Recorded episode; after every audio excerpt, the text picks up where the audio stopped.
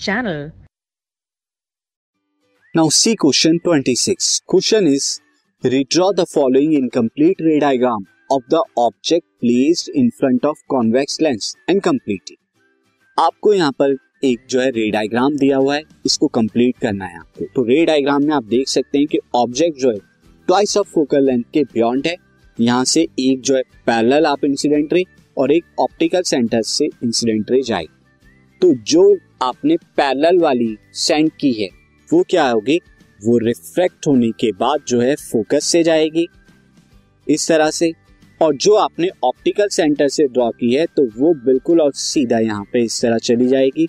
दोनों जो है, कहाँ पर इंटरसेक्ट हो रहे हैं? दोनों की दोनों जो है, यहाँ पर इंटरसेक्ट कर रहे हैं तो आपको यहाँ पर एफ़ और टू एफ़ के बीच में इमेज मिलेगी। और ये इमेज मैं यहाँ पे ले लेता हूँ। दिस इज़ यहाँ पर मैं ले लेता हूँ दिस इज़ ए बी आपकी जो है ऑब्जेक्ट थी तो ए डैश बी डैश आपकी इमेज मिल जाएगी। आप देख रहे हैं, ये रियल है।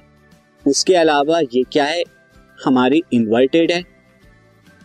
बिटवीन F2 एंड 2F2 के बीच में है ये।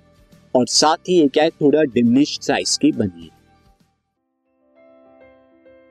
This podcast is brought you by Hub Hopper शिक्षा अभियान अगर आपको ये पॉडकास्ट पसंद आया तो प्लीज़ लाइक शेयर और सब्सक्राइब करें और वीडियो क्लासेस के लिए शिक्षा अभियान के यूट्यूब चैनल पर जाएँ।